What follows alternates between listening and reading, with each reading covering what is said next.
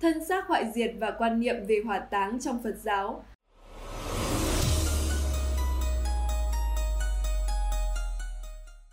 Nguồn gốc hỏa táng tại Việt Nam Hỏa táng hay hỏa thiêu, tức là dùng lửa để thiêu thi thể người chết thành tro bụi, cho cốt sau này sẽ được đựng trong hũ, bình hoặc thả xuống sông, xuống biển, tùy theo di nguyện của người chết hoặc theo tập tục chủ ý của gia đình người quá cố. Bên cạnh hỏa táng, trên thế giới còn có địa táng, thiên táng, điểu táng, thủy táng và huyền táng. Ở Việt Nam, tục hỏa táng đã có từ thời xa xưa, căn cứ vào khảo cổ học, tục hỏa táng có thể đã có từ thời hùng vương, khi tìm thấy những mảnh thi thể cháy dở cùng những vật dụng cháy dở khác nằm trong trống đồng, hạt đồng,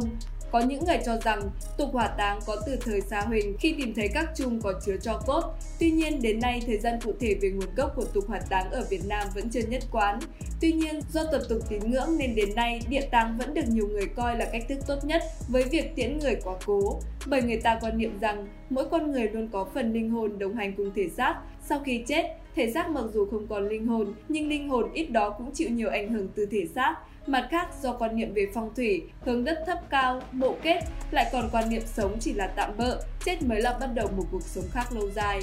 Hỏa táng trong đạo Phật, Đức Phật Thích Ca Mâu Ni là người sáng lập ra đạo Phật, có thuyết cho rằng trước khi mất, Ngài dặn các đệ tử hỏa táng, sau đó thu các xá lợi và chia cho các nước. Các đệ tử đã làm theo di huấn của Ngài.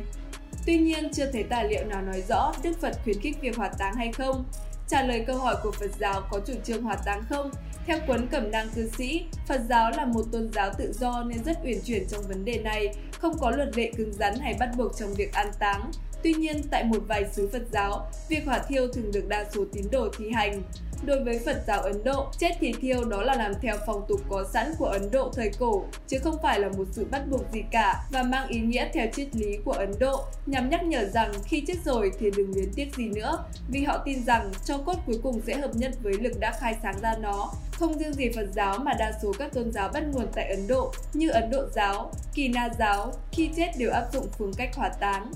Theo quan điểm của Phật giáo, con người sau khi chết, tức thần thức không còn trên thân xác nữa, thân xác đã đến thời gian hoại diệt, nên thân xác này dù chôn xuống đất hay hỏa thiêu cũng không ảnh hưởng gì đến thần thức. Linh hồn tùy thuộc vào sự tạo lành ác khi thân xác còn sống mà chuyển nghiệp luân hồi tái sinh, hay Bồ Tát, Phật, cũng như việc linh hồn này được về với trời hay xuống địa ngục là do chính bản thân ta quyết định khi còn sống trên thế gian, chứ không ai dám ép buộc ta quản lý được linh hồn này dù là Diêm Vương. Tất cả đều do bản thân mình tạo ra. Các nước theo Phật giáo Nam Tông như Thái Lan, Miến Điện, Việt Nam phía Nam Tích Loan, Lào thì vẫn giữ tục hỏa táng, còn nơi theo Phật giáo Bắc Tông thì vẫn giữ tục chôn cất do ảnh hưởng một phần của giáo lý khổng tử. Khi Phật giáo vào Việt Nam đã có sự thay đổi uyển chuyển để thích ứng với tín ngưỡng dân gian bản địa, mặc dù địa táng vẫn được duy trì, tuy nhiên xét về các vị tu hành Phật giáo ở ta, khi viên tịch thì họ từng chọn cách hỏa táng. Như vị vua Trần Nhân Tông, sau khi dẹp yên giặc đất nước Thái Bình, năm 1299, ngày bỏ ngai vàng lên núi Yên Tử, Quảng Ninh tu đạo Phật,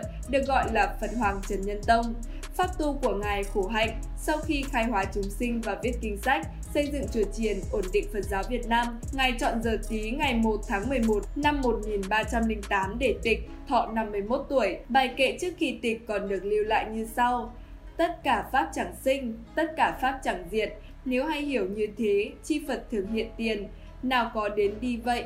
Di nguyện của Phật Hoàng Trần Nhân Tông là hỏa thiêu, sau đó các đệ tử thu thập hơn 3.000 viên xá lợi. Việc này theo các nhà nghiên cứu, nó không ảnh hưởng đến văn hóa tâm linh. Việc người quá cố có độ trì trong người sống hay không là tùy thuộc vào cách sống và cách chúng ta biết ơn, tưởng nhớ về họ, chứ không phải nhất nhất là phải chôn cất mới được người mất phù hộ.